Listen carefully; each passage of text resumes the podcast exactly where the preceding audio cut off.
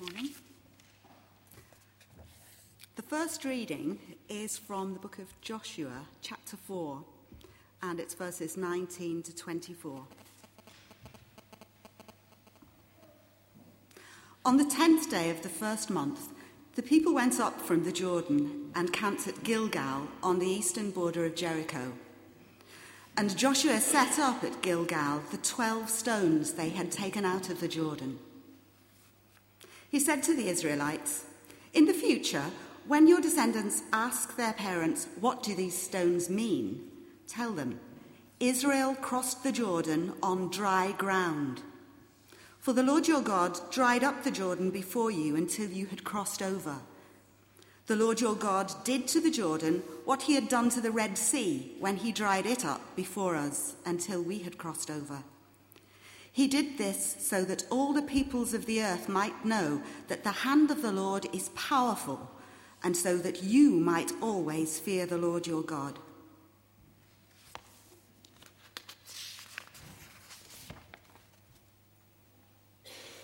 The second reading is from 1 Corinthians chapter 11, verses 23 to 26.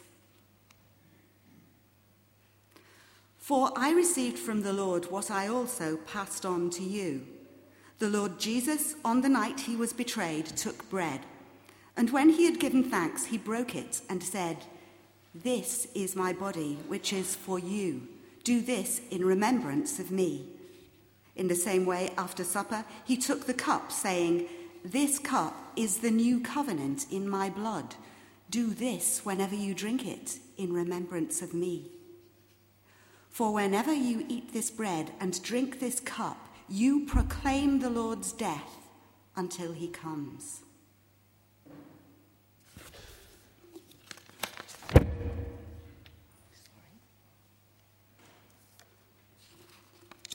And the third reading is from 2 Timothy chapter 1, verses 3 to 14.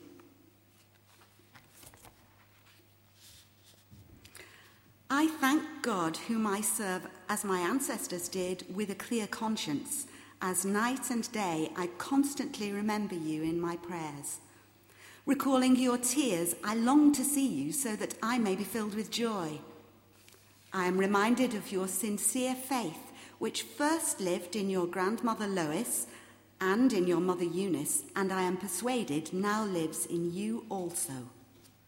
For this reason, I remind you to fan into flame the gift of God which is in you through the laying on of my hands. For the Spirit God gave us does not make us timid, but gives us power, love, and self-discipline.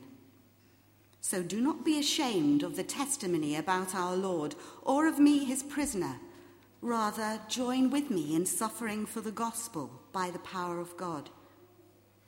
He has saved us and called us to a holy life, not because of anything we have done, but because of his own purpose and grace. This grace was given us in Christ Jesus before the beginning of time, but it has now been revealed through the appearing of our Saviour, Christ Jesus, who has destroyed death and has brought life and immortality to light through the gospel.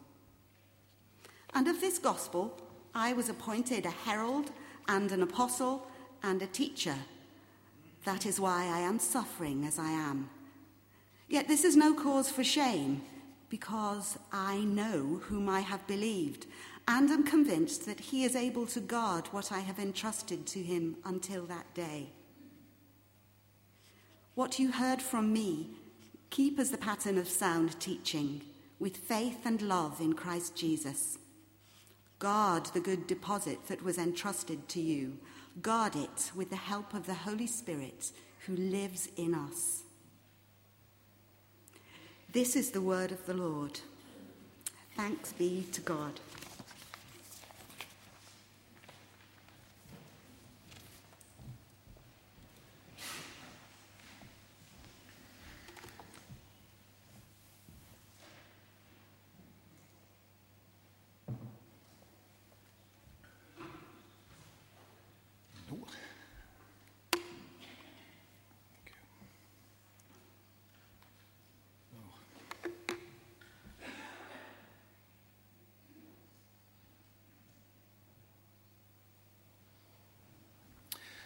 Well, first I'd like to thank Philip for so sensitively leading this service, to Sue for that very powerful reading of those three passages in Scripture, and our musicians for leading, I think, our singing with both power and, I think, sensitivity this morning.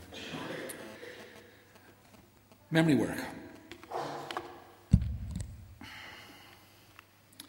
It's 1987, and nearly 50 years have come and gone since that night in November 1938. And Elie Wiesel is addressing the German Reichstag, the parliament of the old German Empire.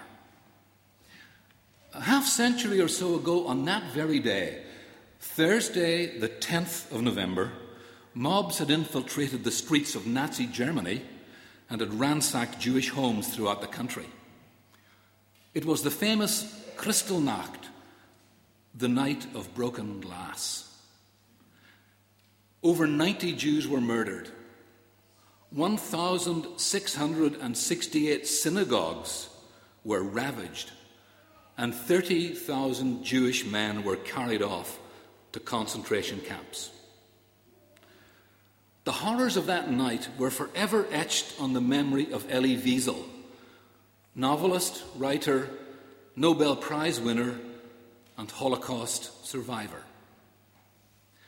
We remember Auschwitz and all that it symbolizes, he told his audience that night in Germany, because we believe that salvation, like redemption, can only be found in memory. You see, for Elie Wiesel, memory has a saving power, a kind of saving power. This is what he said: in remembering, you will help your own people vanquish the ghosts that hover over your history. Remember, he says, a community that does not come to terms with the dead will continue to traumatize the living. Well, I've no doubt there's a lot of truth in what Elie Wiesel has to say. But at the same time, don't you think, memory is just as likely to enslave us as it is to liberate us. I mean, memories can debase us every bit as much as dignifying us. You see, I think that dealing with the past is not just about remembering. It's about how to remember the right way. It's about how we should remember. Now surely in Northern Ireland we know all about that. I mean, we have an excess of memories in Northern Ireland. Some of them are enshrined in public artworks. Philip referred to some of them: war memorials, wall murals, memorial gardens and the like. And the thing is, in a place like Northern Ireland, often they're contested. Tragedy for one side is triumph for the other. One group's honour is the other side's humiliation. Fidelity for one is treachery for the other. So sure, memories can heal, but memories can also hurt. They can make us free, or they can keep us fettered. We can be dignified by them, or we can be diminished by them.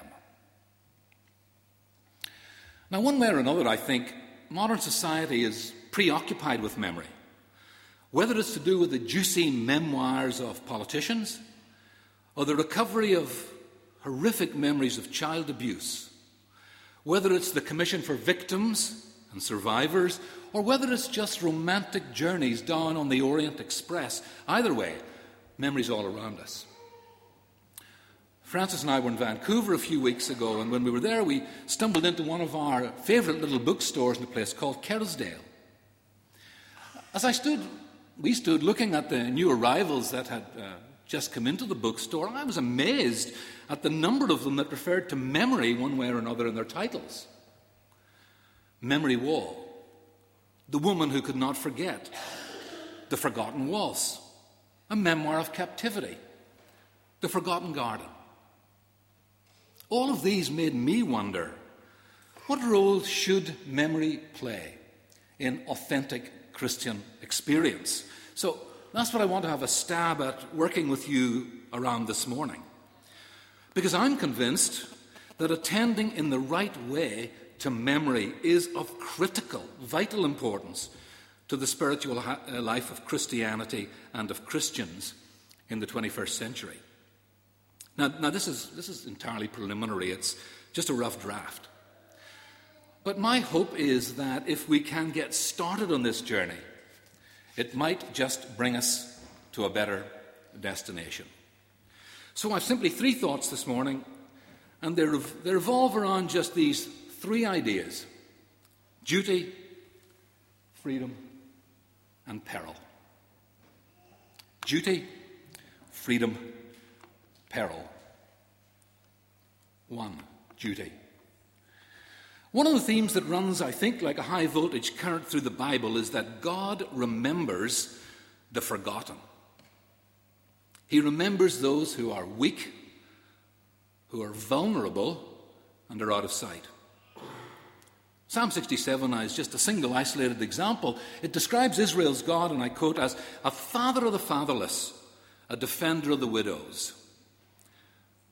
God, you see, has a special place in his heart for the forgotten ones of this world, the little ones, the ones who are overlooked, the ones who are ignored, the ones that the powerful ride roughshod over. And he calls us to remember them as well.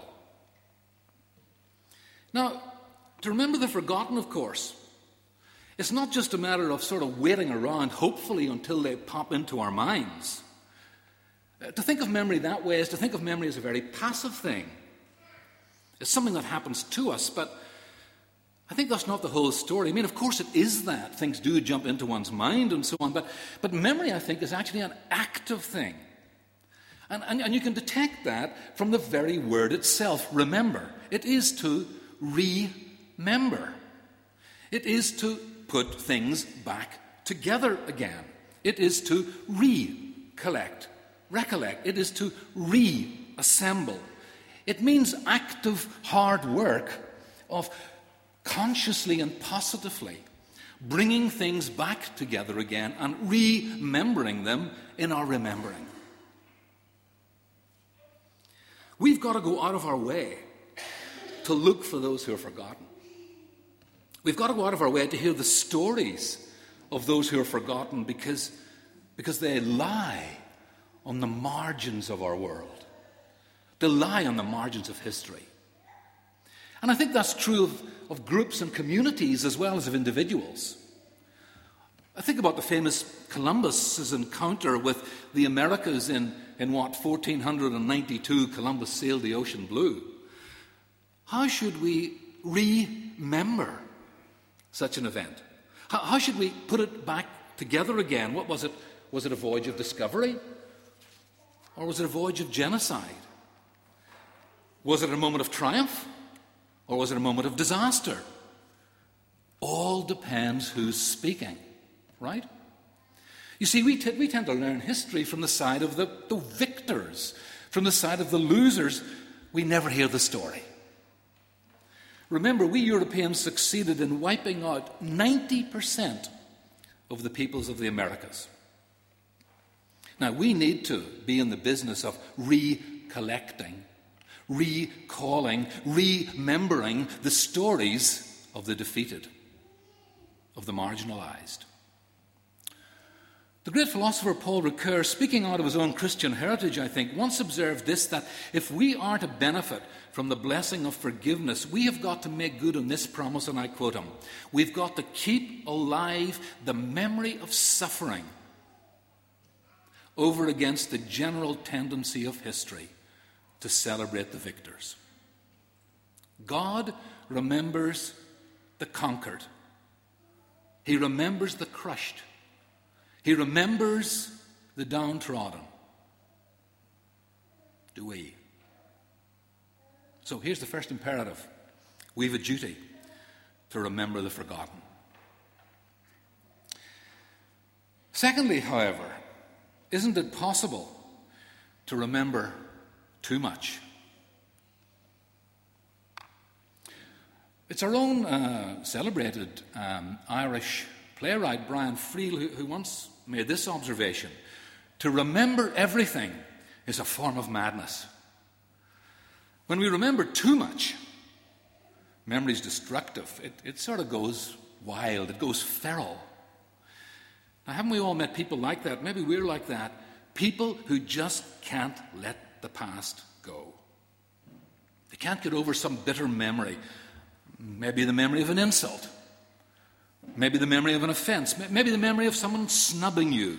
Maybe even being wronged in a much more serious way, and we can't get past it. What's more, maybe we deliberately keep it alive. Maybe we nurse the memory of a grievance. Maybe we cherish it. Maybe we cultivate it. Maybe we wallow in it. And then we're eaten up by it. The memory festers and it embitters. Now, I think that if we allow memories of wrongdoing against us to keep us bitter, it will completely erode our humanity. The Croatian-born theologian Miroslav Volf has a very interesting thing to say about this. I'll read it slowly. To fully triumph, evil needs two victories, not just one. The first victory happens when an evil deed is perpetrated. The second victory is when evil is returned. He goes on. After the first victory, evil would die if the second victory did not infuse it with new life. Now, when we let our memories run a riot, when we let them scheme and connive and plot revenge, evil's second victory is secured. Evil has us by the throat. Of course, there are other memories too that keep us being torn apart. Not just grievances this time, but memories of dark things that we've done that shame us. Dark voices from the past, guilty secrets, troubling flashbacks.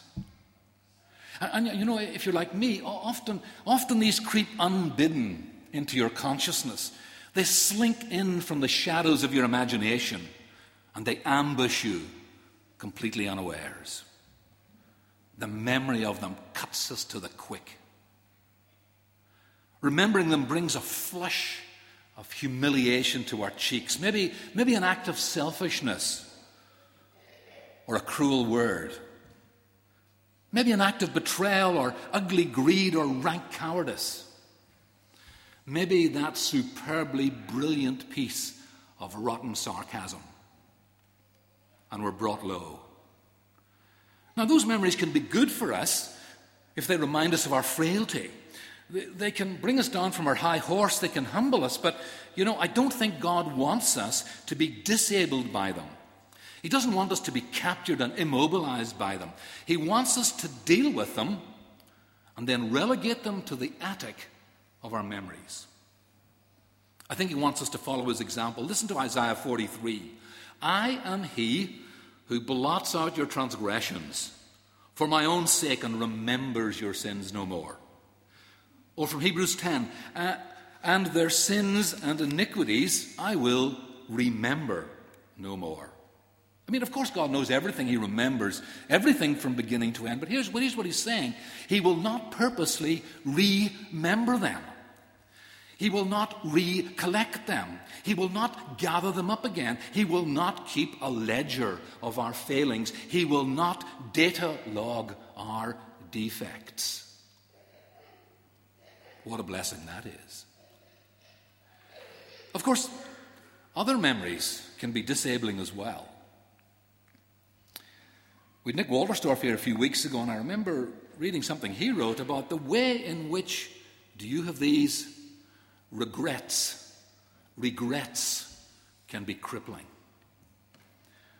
Nick is reflecting here on the tragic death of his son Eric in a mountaineering accident, and the regrets that inevitably flood into the mind of a bereaved parent. Here's what he has to say. And what of regrets? I shall live with them.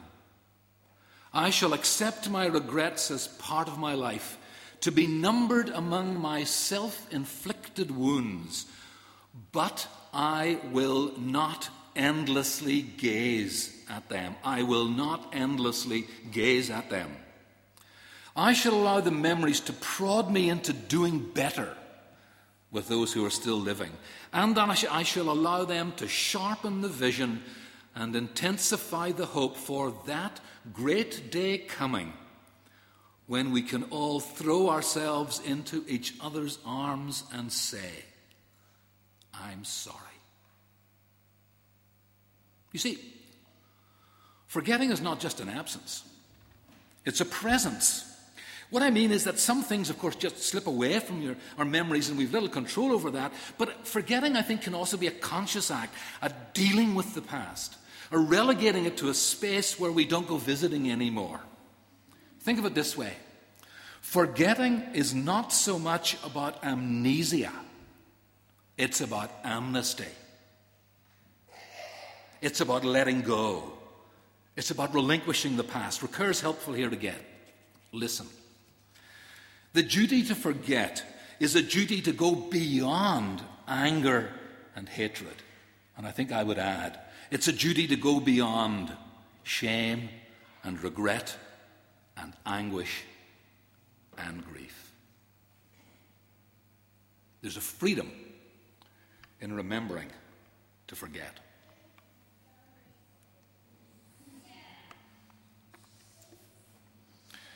If there's freedom in remembering to forget the past, this is my main point today, there are grave perils in forgetting to remember the things that we should. One of the most striking things about how the Bible deals with issues of memory is just how critical and vital remembering of the right kind is to the life of faith. That passage said Sue read for us this morning. When the children of Israel left Egypt, for the first thing that God commanded them to do was what? To take up 12 stones from the river Jordan and to set them up as a kind of public piece of artwork. Why? On your order of service, Joshua 4:21, in the future, when your descendants ask your fathers, what do those stones mean? Tell them, Israel crossed the Jordan on dry ground. The stones were an aid to memory. Without the aid to memory, the children of Israel would forget. Every time they saw those 12 boulders, they would recall their freedom from Egypt. Without them, their children and their children's children would forget, they'd lose the memory. These simple objects, a dozen boulders, they were fundamental to the Jewish way of life. Now, that's not an isolated case. During the harvest in ancient Israel, the people were commanded to leave some grapes on the vine for the fatherless and for the widows. Why were they asked to leave some grapes on the vine? Deuteronomy tells us, it will remind you that you were slaves in Egypt. This is why I command you to do this. It was a ritual. It was a custom. It was a practice. It was a tradition. Exodus 13 tells us that every year during the month that the Israelites left Egypt, they had to eat unleavened bread for 7 days. Why would they do that? Exodus tells us, on that day, tell your son, I do this because of what the Lord did for me when I came out of Egypt. This observance will be for you like a sign on your hand, like a reminder on your forehead, that the law of the Lord is to be on your lips. The practice was a stimulus to memory. Without the practice, without the custom, without the tradition, they'd forget. They'd lose their way. They would wither. Now, examples of this abound in the New Testament as well. Sue read the passage about the importance of the Lord's Supper as a means of remembering. You see, God knows how easily we forget the very things we should remember. And so these are put in place to keep the memory alive. Without them, we lose something vital. We jettison those traditions at our grave peril. Now, we all know how tragic it is when somebody loses their memory. When memory goes, a person begins to lose a sense of who they are. They begin to lose the sense of their identity. They even lose a sense of themselves, I think. Now, it's the same for a church. A church without a memory is a church experiencing spiritual Alzheimer's disease. Now, I've already said that remembering is about consciously putting things back together, remembering. And you know, that gives us, I think, a clue to the opposite of remembering. What's the opposite of remembering? Well, I mean, of course, it's forgetting, but it's more, isn't it? The opposite of remembering is dismembering. When we don't consciously remember, we begin to dismember. When we don't consciously recall the vital things to our lives, we become fragmented, disorientated, dismembered. And a church that does that is like a person whose memory is evaporating. The church is fundamentally a community of memory. We share a narrative. We share a story. We share a destiny. We share a memory. We carry on a tradition. We are the bearers of a great treasure. But if we have failed to attend to the customs and practices of which we are the heirs, then we lose our identity, we fragment, we dismember. Now, if we do not pass these practices on to our children, if we do not stock their minds with the memories, they will have no stability and they'll drift away without moorings. That's why the Apostle Paul is so concerned in that letter to Timothy, which Sue read, that we should pass on what he calls the deposit of faith that he'd received. Timothy is to treasure, to cherish, to safeguard this great deposit, this great tradition that has been passed on to him. Listen, this is what Paul says: guard the good deposit that was entrusted to you. Guard it with the help of the Holy Spirit who lives in us. In this church, as in every other, we're called to be custodians of that deposit. We are to be guardians of the memory. We are to be stewards of this great tradition. Now, I mean, of course, it doesn't mean for a minute that we're to be uncritical of our traditions, just perpetuating them for no reason other than we've always done something that way. No, not that at all. We've got to be in dialogue with them. We should never confuse traditionalism with tradition. Someone put it this way: traditionalism is the dead faith of the living. Tradition is the living faith of the dead. Traditionalism is the dead faith of the living. Tradition is the living faith of the dead. Of course, we don't have to be bound into traditionalism, but it does mean this: before we simply throw out something, some tradition, we should pause and say, why did people do that in the past? Was there a reason for that custom that we're missing?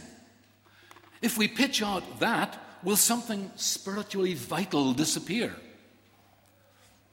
I mean, you can perfectly well imagine the grandsons and the granddaughters of those who crossed the Jordan saying, what the dickens are those old stones for? Past their sell-by date, bit tatty. Let's get rid of them.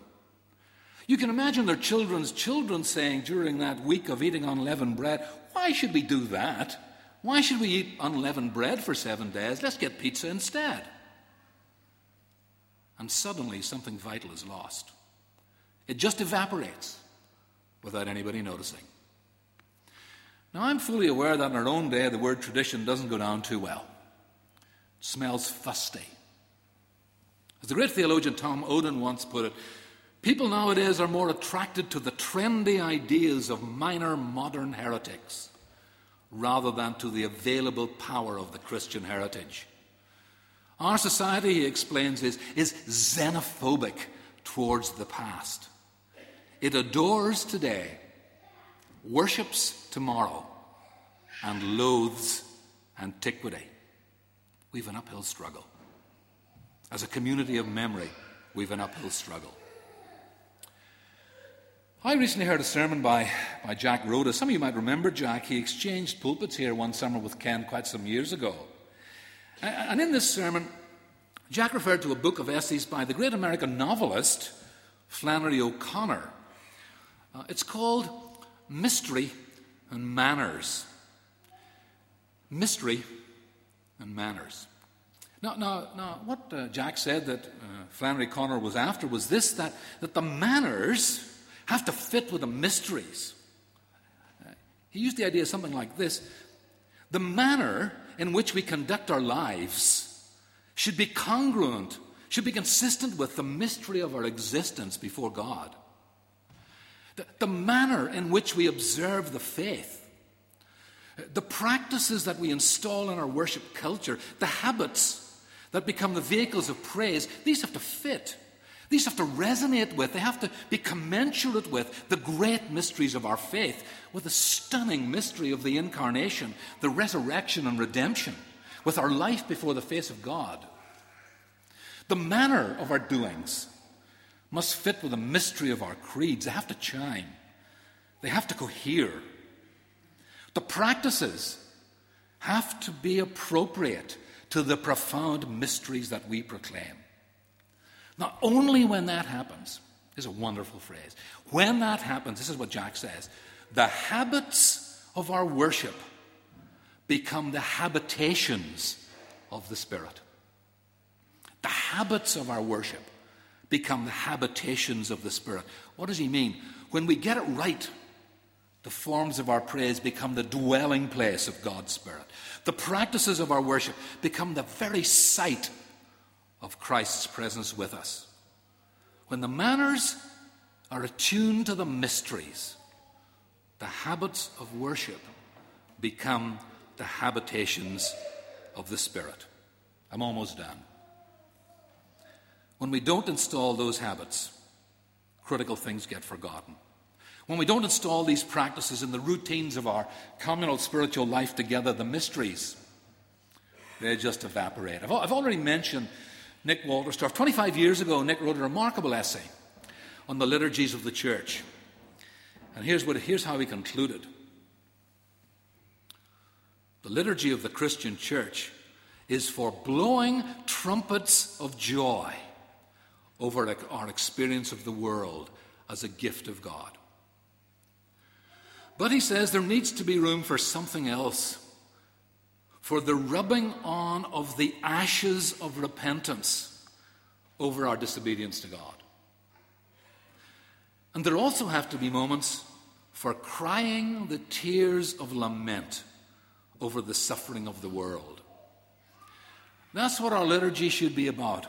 Trumpets, ashes, tears.